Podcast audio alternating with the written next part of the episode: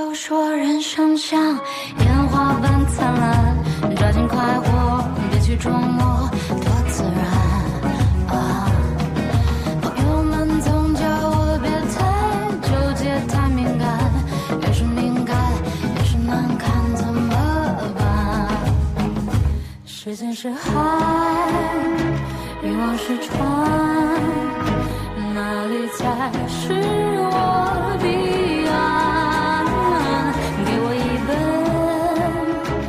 人间指南，让我找回方向感。Hello Hello，大家好呀，我是莎拉。我是汪晨，我又回来啦。你终于回来了哈！今天我们两个人要聊一个八卦，是这样的，因为我在大概十二月份的时候被小红书推了一个早期豆瓣女神雷婉莹婉婉的帖子，但是一个讨论她的帖子。我点进去了以后呢，小红书就会推荐我源源不断的关于她的其他帖子，然后我就开始学习，我就开始学习晚学。嗯，开始变成了一个晚学家。我觉得我学了这些东西，我得聊点什么，所以呢，我就拉来了老陈，我就说，嗯，我今天要把你教懂，我也要让你变成晚学家。从我的角度上来看的话，就是之前在 road trip 之前，沙老师还从来都不知道有婉婉这个人。突然他在坐飞机坐了五六个小时之后，一下飞机就开始跟我讲婉婉的事情，然后我一开始就非常的诧异，这人到底是谁呀、然后那个时候完全没有听懂，但是后来沙老师觉得自己花了那么多时间了，不聊点什么的话，可能是对自己时间的一个浪费，所以对其又花了更多的时间进行了深挖，然后做出来了这一节关于豆瓣、关于八卦的讨论。对，虽然我进行了一点深挖，但是还是也就学了那么一个多月吧，顶多了，真的是顶天了。学识渊博的晚学家、晚学博士都是学了很多年的，尤其是他们可能是刚开始从婉婉的，就是粉丝就喜欢婉婉的，慢慢的变成哎，好像对他有一些想法，有一点颇有微词，因为他的一些行为啊，因为他的一些言论啊什么的。所以其实我觉得这一期呢，更多的是，呃，我作为一个刚刚入学晚学的一个人。对于婉婉的一个想法，也希望说可以再通过播客的我们节目的这一个方法来分享一下我的想法吧。不知道是什么样神奇的女人，值得我们用一整期来讨论。不过开始吧。好，那么我们就先稍微介绍一下，对吧？先介绍一下主人公，那肯定就是婉婉，她大名叫雷婉莹，她是早期豆瓣女神，她是木木美术馆的创始人之一。那林汉呢是婉婉的老公，两个人是在二零一五年结婚的。林汉也是木木美术馆的创始人。木木美术馆是什么？是他们两个人创办的一个美术馆，就是在北京，还有包括好像现在在成都也有。主要是现代艺术。对，主要是现代艺术，但按照他的说法是，他也会做一些关于就是。呃，偏古代一点艺术的一些展，所以他并不是完全专注于现代艺术的。这个美术馆本身非常有名吗？它是一个非常小众的美术馆呢，还是大家还是大家对这个比较了解的会去？我感觉是大家对婉婉有一些了解的，要不就去过，要不就是知道有这个美术馆。我懂了，就像是二次元那种圣地巡礼，他其实不一定对里面的艺术作品有多么的感兴趣，纯粹是觉得哎，婉婉这个人非常厉害，那他的美术馆总得去观光一下，瞻仰一下。对，包括其实因为他也会有很多一些 marketing campaign，对吧？也会有一些路人去看他的一些展，但总体而言，我觉得这个美术馆还是一个相对小众的一个美术馆。我最早知道婉婉是她发了一个自证视频，她是微博上发的圣诞节的照片，里面呢穿了一件华伦天奴的条纹毛衣，就有网友在评论里面指出，官网正品是十八条线，但是婉婉穿的毛衣是十九条，所以呢，就意思就是质疑她穿的是假货嘛。然后呢，婉婉就去华伦天奴的专柜找到了柜姐，先问柜姐对她有没有印象，问她买了哪件衣服。然后柜姐说：“哎，就是那一件条纹穿珠刺绣上衣。”然后呢，柜姐就拿出了一件 S 和一件 L，各数了条纹的数量，就证明 L 码是十九条，S 码是十八条。我觉得这人是挺无聊的。如果我自己买了正品，然后我知道我穿的是正品的话，评论区别人怎么说，我其实不会太在意的。因为如果你开始证明一个谣言的话，很有可能之后就每个人的每个谣言都要去证，然后让别人觉得如果你不证的话，就说明你心里虚，就说明你做了错事了。我跟你讲，你说明你已经入学晚晚，就是晚学的第一条逻辑就是不晒就是没有。不证就是没有，就是你要证明有，然后他说明是真的有。所以说，这个人他买东西要炫耀，然后他买到的他都炫耀了，他没有买的才没有炫耀，基本上是这个意思。就这样一个人也能成为豆瓣女神？嗯，但我觉得豆瓣女神和她现在这个情况还是不太一样的，是她两个时期的情况。而且讲真，就是在现在这个互联网的情况下，是黑是红，其实你都算流量。就是你有流量，你就有关注度，你就有可能会有钱进账。所以其实你看，现在很多网红他黑料也很多，但也不妨碍他赚钱赚的很多，就是因为这是个流量嘛。所以说，这位婉婉她现在特别在意流量，就算是做这种非常无聊的视频，她也在意流量。而且她就你说的，以前是豆瓣女神，现在不是了。你能说说这是为什么吗？既然你这么发问了，那我就从他最早在豆瓣那个时候怎么火的开始讲起。他最早在豆瓣火，是因为他当时在纽约留学，读的是艺术系的硕士生。他怎么去的呢？这个我们之后再说。这个会牵扯到另外一个比较有名的人。那么他当时拍了一些照片，照片里面呢，他的氛围感非常强。因为你去看他的照片，你会发现他并不是一个五官长得特别特别好看的人，他属于那种脸盘子挺大的，然后五官又挺小的人，而且他五官比较扁，所以其实上照这个事情就会有一点难度，就不是那种深眉那种眼窝很深的、很鼻子鼻梁很高的人。但是呢，他胜在他拍照的氛围感，还有他的穿搭。他当时是有一种独树一帜的小姨风。那个时候国内还没有像现在流行这种什么小姨风的穿搭，就穿搭的比较简单，整个单品都特别简单，没有那种特别多的堆叠，但是每一件都会比较显贵显身材。嗯，他是一个身材特别。瘦的人，但是呢，他腿挺长的，又非常的细，所以他的每一套穿搭都非常体现他自己的优点。当时就是这么在豆瓣上火的。当时是什么时候呀？十几年以前吧，大概一零年那个时候。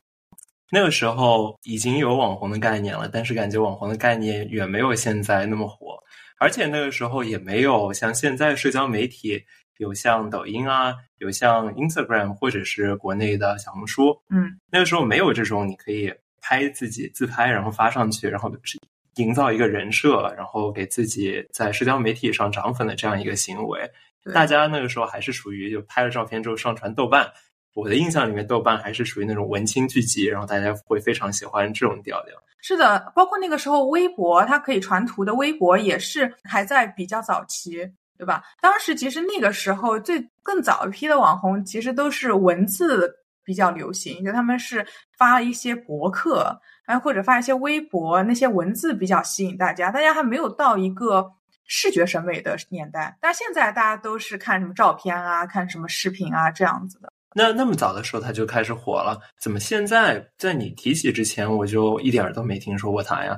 对，那我们这个呢，就放在之后再说，因为这个人的人物简介还没有介绍完。好，那大概把这个人怎么火说了完了以后呢，我就要说到他为什么会到纽约留学这个事情了。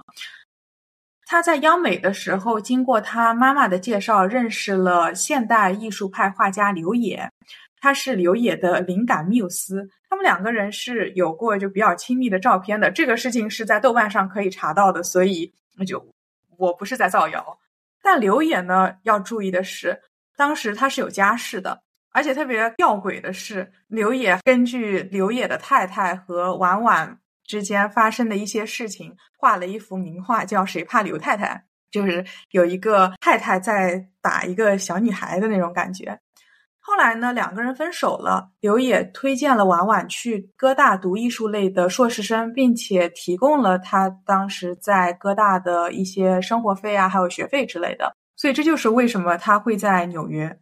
慢点，慢点。刚才你这段话里面信息量有点大，这个瓜好像有点大。所以你说的是，他妈妈把十八岁刚刚考进央美的他介绍给了一个有家室的现代艺术派画家。这画家他有什么呃可取之处吗？他的画作虽然说比较有名，但是可能我们两个人不太懂现代艺术的，说了也没用。那些名画，我只能说他的画在佳士得这样的一些很有名的拍卖行可以拍出千万的价格。嗯，而且我还要指正你的一点是，婉婉不是十八岁考央美，婉婉是十六岁考央美。啊，他十六岁就考央美，那他是属于那种非常天资聪颖，然后艺术风艺术感特别强的那种女生吗？如果他真的是这样的人的话，他现在的黑料可能也没有这么多。我个人认为不是，他当时走的是一个外籍学生的通道，他是香港籍的，因为他爸爸是香港籍的，他靠了这个香港籍，还拿了一本现在已经不太承认的英国的护照，所以就这样，他走的是外籍考生的通道。那么你也懂得，就是录取的门槛会降低很多嘛？那他爸爸知道自己的妻子把女儿介绍给人家当小三儿吗？这个晚学家其实没有考证过，或者说其实有课件，但我还没有刷到。但我感觉他爸爸整体而言，在整个事情里面的存在感是非常低的。他妈妈当时嫁给他爸爸，他妈妈是北京人嘛，也是想说实现一个阶级跃升吧，因为他爸爸是香港人，他爸爸在香港当厨师，结果呢发现，哎，好像并没有嫁给很有钱的人，所以呢就把这样的一个期望。放在婉婉的身上，而且婉婉的比较小的时候，她的爸爸妈妈感情并不是很好，因为她妈妈当时还在气她爸爸不是个豪门嘛，或者说不是个有钱人，所以其实就是妈妈把自己没有完成的梦想嫁接到了女儿的身上，所以他妈妈这个属于及时止损了。但是他妈妈就是怎么是把一个厨子跟豪门给搞混的呀？我觉得这个事情其实。你硬要说的话，毕竟当时香港还是比大陆的条件要好很多。像当时香港有货车司机在深圳包养小姑娘嘛，对不对？那怎么说呢？虽然有这样的一个影响，但是难道这也是一种基因遗传吗？婉婉后来也犯了同样的错误。婉婉也犯了同样的错误。婉婉经留言推荐到纽约去之后，他不是读艺术的吗？读艺术的话，那怎么样都得认识非常多的富豪，或者认识非常多的别的大艺术家，当他们的灵感缪斯去了吧？那如果这样的话，他怎么又能看错呢？他到了纽约，进入了艺术圈层。那在艺术圈层里面呢，他是比较想去嫁给一些有钱人的。那在艺术圈子里面，确实这类人也会多一点嘛。她当时是交往了一个男朋友的同时，她认识了另外一个人，也就是她现在的老公林汉。当时婉婉以为林汉是个富二代，甚至为了嫁给这个富二代，她赶忙回国结婚，连哥大都没有毕业。她以为林汉是个富二代，所以林汉不是个富二代了。因为林汉当时开着很贵的跑车去接她，两个人晚上去山顶看星星。而且最吊诡的是，婉婉的朋友有提醒他说这辆跑车不是林汉的，但婉婉不信啊。就如果真的开着不是自己的跑车去接女生的话，这是一个非常大的 red flag。对，在这种情况下，他还不信。是的，这肯定是利欲熏心啊，就觉得哎呀，我傍上了一个富豪啊，那赶紧要把他给给绑定了。但是其实他不是，其实他不是。而且吊诡的是，林汉觉得婉婉是个富二代，因为他以为婉婉家在三里屯有一栋楼，但是 turns out 这栋楼并不是他们家的，而且其实婉婉家还有一些负债啊。所以说，婉婉为了去钓一个富二代，他把自己渲染的自己家世有点雄厚。嗯，然后林汉觉得我也要傍富婆，我有才华，我有容貌，我要傍富婆。那这样的话，他自己也要显得自己有有才，然后要情调，要晚上去开着豪车去看星星。是的，而且呃还有豪车，对吧？结果到最后钓上了呃婉婉。是的，大概是这样的，可以说是求人得人了。所以这也是原因之一。呃，晚学家说，婉婉和林汉其实两公婆互为彼此的天花板，因为两个人智商可能也就到这儿了。这还不算完，高潮来了，甚至也不是最高的高潮吧。他们两个人结婚，那这在瑞士也是一段佳话呀。他们俩当时的婚礼其实还挺唬人的，在一个瑞士的古堡里结婚。拍出来的照片都非常的有情调，就是那种异域风情嘛，就有点像简配版的周杰伦的那种感觉。所以说是很符合豆瓣上大家想在就是欧洲古堡当公主，嫁给另外一个贵族的那种感觉。对对对，而且其实不是那种你也知道的豆瓣文青嘛，就不是那种周杰伦式的那种富丽堂皇的城堡，是那种相对偏旧一点，但好像很有气质的那种城堡啊，乡下土财主的城城堡啊。对，现在拍出来照片就是大家。再回去看就觉得，哎，你看它其实这个墙壁上都有青苔了，其实这个木头都很旧了。但不管怎么说，当时那个照片的那种取景啊，一些呃调色啊，就就会把背景模糊掉。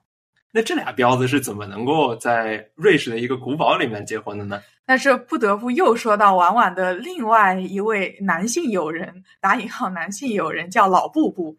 这这个老布布同学在瑞士有一个城堡，所以就是这个城堡就是他的，他就把这个城堡借给了婉婉，当做他们结婚的场所。所以说，婉婉她在纽约的交际其实还是有所收获的呀。对，其实是有所收获的。所以我是觉得挺惋惜的，就是他已经到了哥大了，他已经进到了艺术圈，并且其实他在当时已经做了一些策展，卖出一些画了，他就。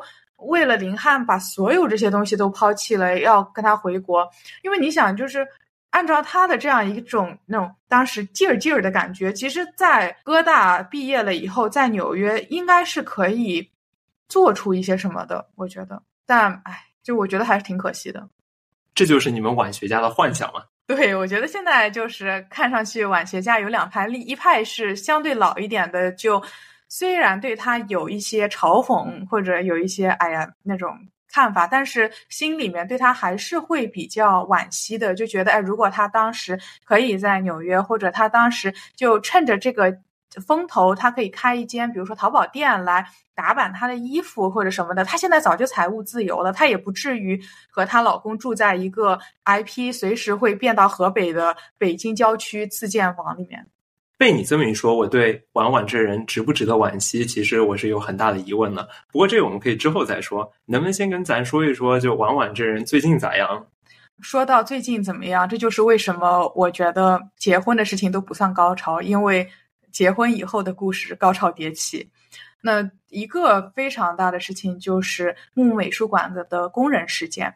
一位施工人员因为木木美术馆顶楼工程质量差，一脚踩不到可以承重的地方，就从顶楼坠亡了。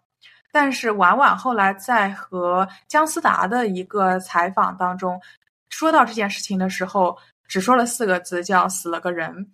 而且更多的，其实在说自己因为这一件事情失去了很多赞助，比如说奥迪的赞助，还有可能劳斯莱斯的之类的赞助，而没有说，比如说表达一些惋惜或者怎么样。那不是说婉婉跟她老公两个人都没什么钱吗？那他们是怎么样建的这样一个美术馆呢？这可能就要说到林汉的妈妈了。林汉妈妈早年是卖脑力质保的，就基本上是传销卖假保健品的。啊，你这让我想到了那个脑白金，就过年就送脑白金，我们就别唱了。不过后来我现在才知道，原来脑白金就是梅拉托宁啊，它就是褪黑素啊。对，它就是可能让你睡得更好，所以白天学习啊什么精力更加充沛吧。在国家打击传销力度比较大之前，林汉家里还是有一点家底的，就靠这个传销的一个。事业吧，嗯，他妈妈其实当时赞助了不少这个美术馆的事情。要说婉婉现在好像看着经济水平相对变低了一些，也是在一定程度上和林汉的妈妈她的事业受到打击也有关系。那现在据说两个人林汉和婉婉就是靠他妈妈每个月发的两万块钱生活费过活的，所以他俩有正当职业吗？木木美术馆创始人、策展人啊，这怎么能不算正经职业呢？你这说的好像有点像是两个人开了一家书店、咖啡店，到最后发觉年底一算亏了。怎么艺术家的事情就不叫事情了吗？艺术家的工事情就不叫工作吗？所以艺术家的亏钱，他就不叫亏钱；艺术家的叫找小三，他也不叫找小三，那叫找灵感缪斯。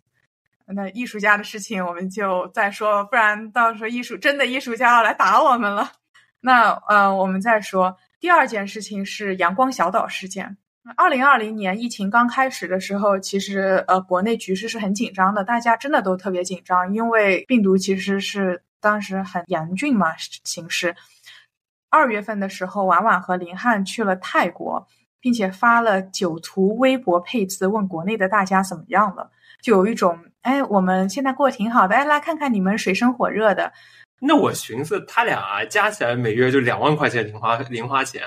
他还嫌他觉得自己是个高华了，觉得自己是高等华人了。但是你要想，这两万块钱你也不用交税，对吧？然后，呃，你其实讲道理也不用特别工作，所以也其实还好。这么讲的话，哎，那照他这样讲，那确实，如果我每个月收入是这个数，我去买一个华伦天奴晒到网上，还被人说你这是假的，那我也气啊，那我也得去啊找找柜姐去说说，叔叔叔条纹是不是？你又说回到之前那个，别别骂了，别骂了。那在我们两个人正式进入讨论婉婉和她老公的这个事情之前，我们再回到老布布身上。老布布最后和一匹马在瑞士结婚了。所以我是觉得呀，就婉婉，她就算不结婚，她就继续混在纽约艺术圈，她认识的人也是会挺多，挺有意思的，总比她现在跟这个老公凑在一起生活要好。但你要这么想，她这个老布布宁愿娶一匹马，也不愿意娶她。她可能也不一定真的从那个圈子里面能得到什么。从刚才说到两两个人的事情，我是觉得可能娶一匹马都比娶她好。这个就进入我们的讨论阶段好了。那么婉婉这个人，他值不值得惋惜呢？我其实是相对惋惜一点的，因为我总体而言，你知道我对于女性的观点都是。以惋惜为主的，如果碰到她，哎呀，好像怎么发生了一些这种不是很得意的事情？因为我我的一贯的想法都是惋惜为主的，都是怒其不幸，哀其不争那种感觉。他哪儿不幸了呀？你非要说不幸，好像他所有的不幸都是他自己一手造成的，而且还怒其不幸，哀其不争吗？但哀其不争真的是真的，哀其不幸，怒其不争，哀其不幸啊。你觉得他晚期，那就是说他有有潜力的事情，对，但他没有能够做成。你觉得他有哪些有潜力但是没有能够做成的事情呢？非常明显的就是他早年在当豆瓣女神的时候，已经有人在评论里面或者可能在他的微博上问他的，比如说口红色号呀，问他的衣服品牌啊什么的。那其实这个时候。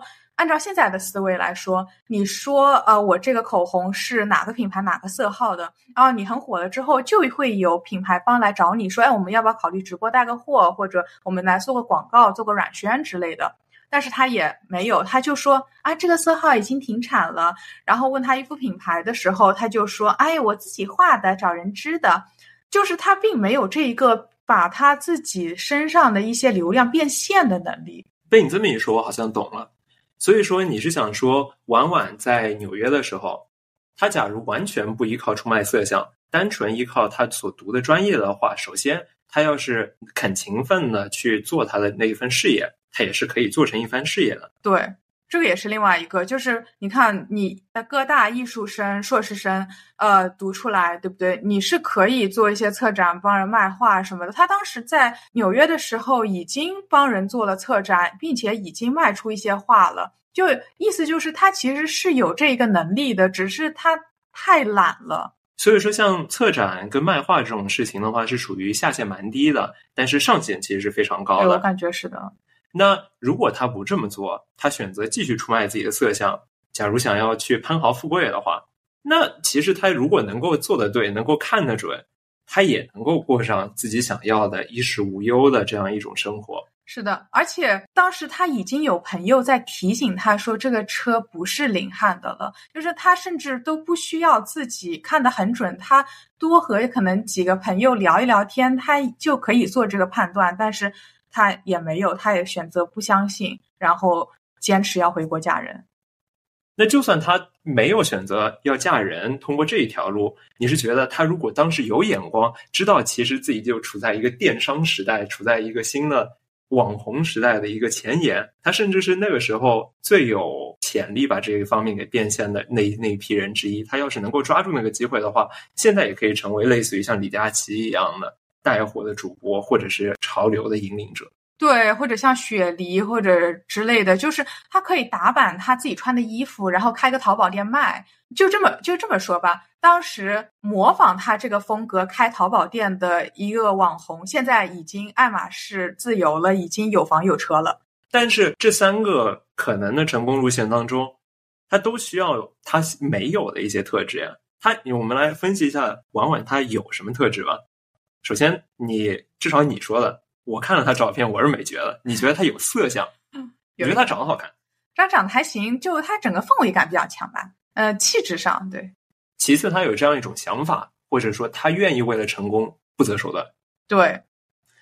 第三，他继承了他妈妈不太好的眼光。第三点是最为致命的。但他就只有这三样东西了呀。在这里，他选择的这条路，他就必不可能选择一个通过自己的勤劳，通过自己的劳动。来创造财富，来成为一个独立女性的这样一种人设。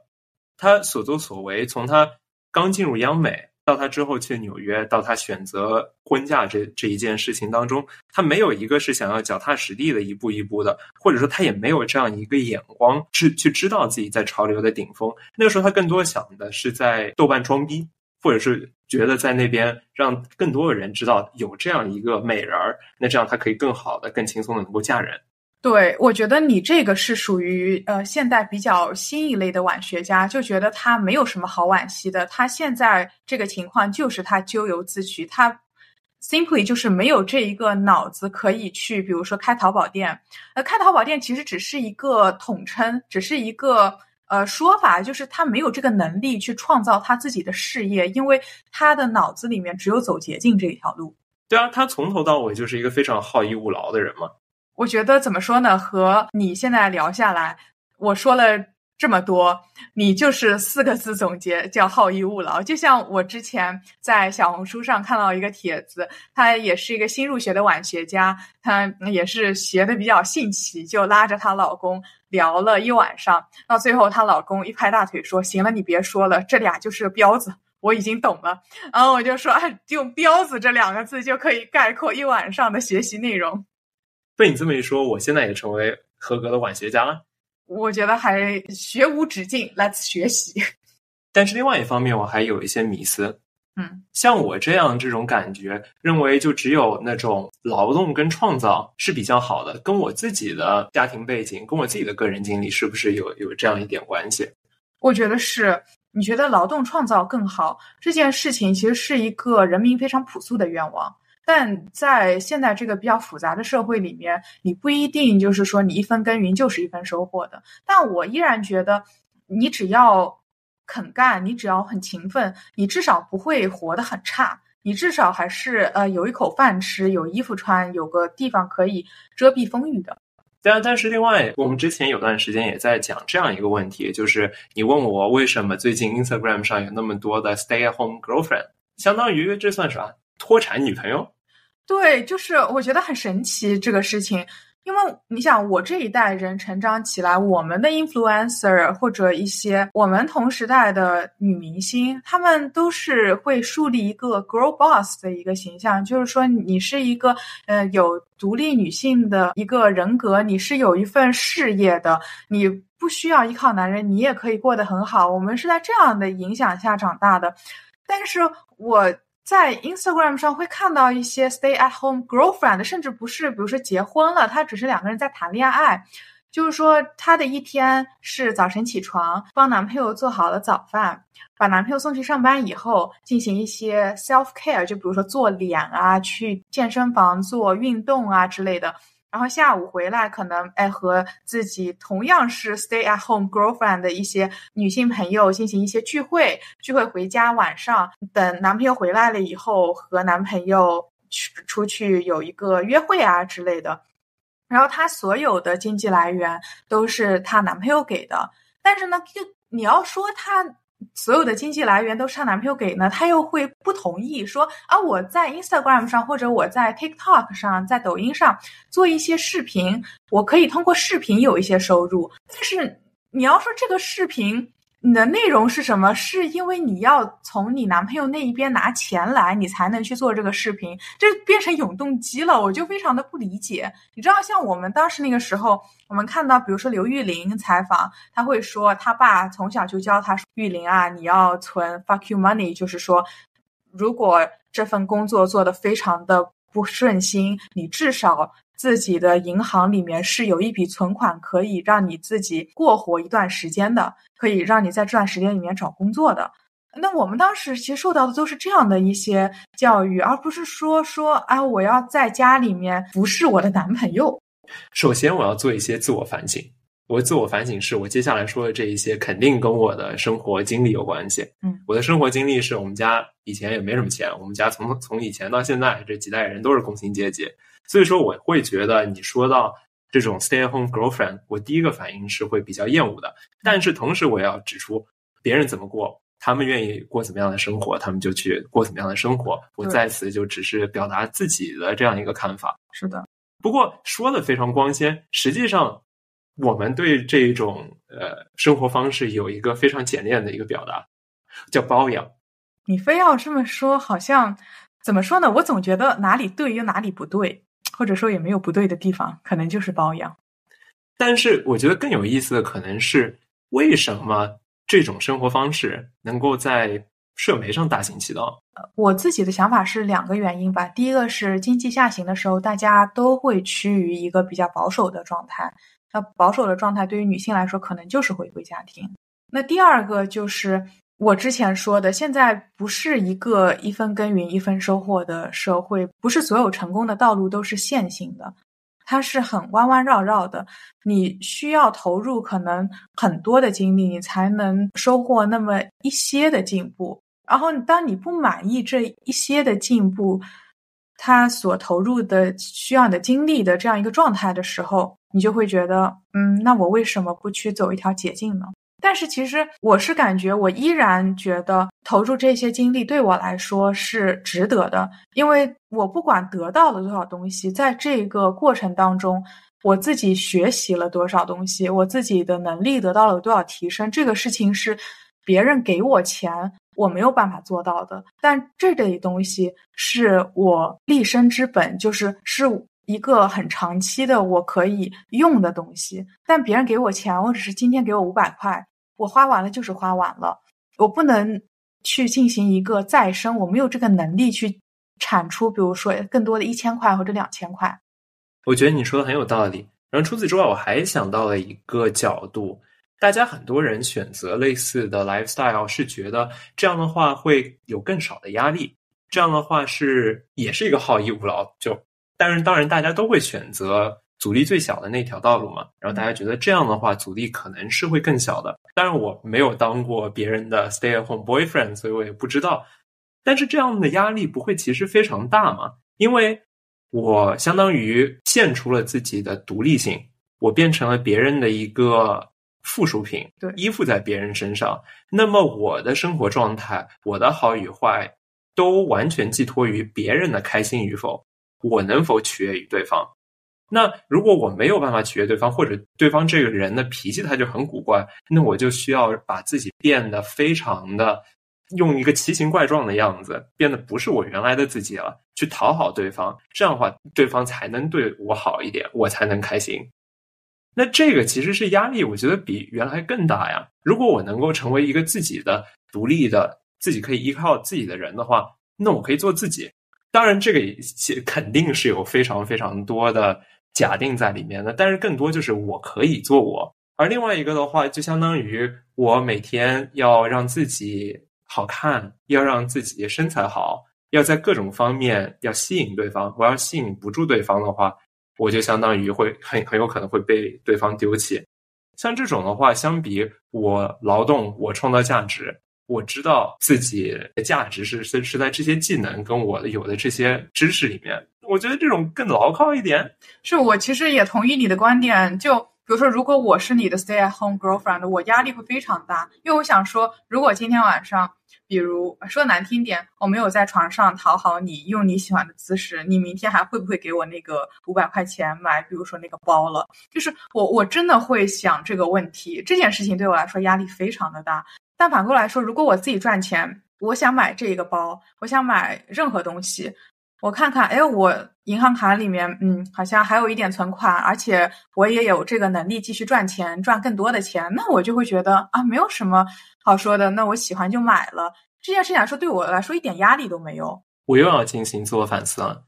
我这次反思的是，我刚才说的就是，如果自己有技能，然后知道自己创造的东西，这些东西有价值的话，我会觉得这样更好。但更多的是，我们现在你我都是经从事的白领工作。你知道白领工作的话，不像是以前，如果我当一个面包师傅的话，我知道我今天做了两百个面包，这两百个面包让两百个人填饱了肚子，那我就觉得我就知道它有价值。但现在我们产出的更多是一些非常虚无缥缈的东西，我可以产出会议记录，我可以写垃圾代码，你可以做垃圾报告，但是我总觉得就是在敲击键盘的这个过程当中，没有创造出来一个实实在在的有影响力的东西。它不是一个实物，就会觉得啊，我这个我真的有价值吗？如果没有这份工作，我是不是其实就根本找不到工作，根本就赚不到钱？对，这也是为什么我感觉现代都市白领有心理问题的比例很高的一个原因，就是他们所产出的东西，并不知道能不能给社会带来直接的效益。他们做一个 PPT。或者是我们，我因为我是做咨询的，我们做一个 PPT，我们呃做一个，比如说会议纪要，我们做的就是做了，就是我们会觉得啊，这个东西到底有没有用呢？呃，长此以往，这样的那种事情多了，就会觉得，哎呀，好像自己的生活过得很飘渺，没有那种实感。所以到最后，我觉得如果人活在这个世界上，还是要做一些。那些具体的有一些可能影响的事情，即使这个事情不是你的工作，即使这个影响可能很小，但是它带给你的心理的那种抚慰感还是很强的，它会有那种激励的感觉。对我们俩做播客也是类似的事情吧。但是我在工作的时候，其实我被你这么一说的话，我之所以喜欢在初创公司工作，就是因为公司更小，然后我更能够觉得我做出来的工作是。有影响力的，就是我做了这项工作，它对公司有实实在在的影响。我要是没有这没，我要没做这些工作的话，这公司恐怕要倒。对，其实我也是这样的。嗯，大家都知道，我去年在上半年的时候，从一个。大一点的公司跳到了一个稍微小一点的公司，换到了一个小的组了以后，我确实觉得我的存在感更强了。嗯，包括比如说我和上司、我和同事的关系也变得更透明了，我们的连接感能更强。这一些东西都是可以带给我很大的工作上的满足感的一些地方。但是我比如说在之前更大一点的组的时候，会觉得这个组人实在是太多了，以至于说他每一个事情都是细化的，每一个人都只做这么一件事情，或者两件事情。这样的话，长此以往，我就会觉得，哎，我自己的价值是不是只在于做这件事情？而且我个人的提升也会有一些问题，因为我没有办法去做别的一些内容。像我现在换到小的组了以后，我很多事情。可能同时都要丢给我，虽然可能会稍微有点忙，但是我会觉得，哎，我好像，嗯，学到了一些新的东西，或者说我会觉得，哎，我其实还可以做这样的一些事情。工作上的满足感是非常重要的一个事情。懂了，下次马上安排存在主义讨论。那最后我还有几个事情，那我在想，就婉婉那个时候，嗯。他在豆瓣的时候他火了，但是其实我根本不知道。哎，最近我还是不知道。但是据你所说，他在小红书又开始文艺复兴了。那为什么他那个时候没火，现在火了呢？我感觉是这样。那我就要输出我自己的暴论了。豆瓣相比较小红书而言，是一个比较封闭的社区，因为每一个小组，尤其是用户数比较大的那种组，它的组规很复杂。你入组的要求也特别多，就比如说，你先要阅读如何进组的这个帖子，读完了以后，呃，跟群主申请的时候报了暗号，并且呃说了自己的申请的这个进组的理由，而且呢，你注册的时间有的都要达到一定的时长，比如说你不可以一个新号，呃，我昨天创造的，我今天就进组了啊，以及平时发的动态不太能少，就是说，嗯，你确定不是一个那种僵尸号啊，或者是一个广告号啊什么的，呃，所以到最后谁进组以及谁可以被允许进组这两件事情，就其实是一个双向选择。只有对这个话题非常有兴趣的人才会加入到这个小组里面，并且进行一些回复讨论，或者说，只有对这个话题非常有兴趣的人才会找到这个组，那对吧？那就是我们统计学上说的一个 selection bias。但小红书这种平台它更为开放，每一个人都可以发一个帖子，讲一个事情或者讲自己的看法。那我比如说作为一个评论的，作为一个讨论者，我也不需要说我一定要成为你这个人的好友，我才能跟你聊这个事情，我就直接在你的评论区里面进行互动就好了。对，而且他还会根据你对什么感兴趣，他会给你推更多的东西。对，小红书的一个推荐算法怎么说呢？我既讨厌也喜欢吧，就是当我点进一个感兴趣的帖子以后，它就会给我推类似的好多感兴趣的这个帖子。但是呢，有的时候又觉得，哎，这个可能会形成一个信息的壁垒。嗯，还有呢，就是豆瓣很容易炸组，炸组就是整个组被举报了以后就被豆瓣的官方封了，封了以后这个组就会消失，随之而来的里面所有的内容也都会消失。但是小红书的内容创作相对来说可复制性更强一点，比如说我举报你这一条小红书的内容，那我可能作为。被举报的这个人，我再改改内容发一遍就好了，或者说各种讨论也会相对而言比较分散在于各位 PO 主身上。所以说，针对一个事情，如果有几百个 PO 主都发了相关的内容，你不管怎么样，你都会零零散散刷到的，那它的留存度就会比较高。那我们今天从一开始的聊婉婉这个人。又衍生到了聊，比如说 Stay at Home Girlfriend 的，聊到比如说小红书和豆瓣这样的一些用户群。那我觉得其实说到底还是都有互相的联系吧。那这是一期没有那么成熟的两个晚学家的互相讨论。嗯，希望大家有什么想法也可以在评论区里面和我们留言。那今天就录到这里啦，拜拜，拜拜。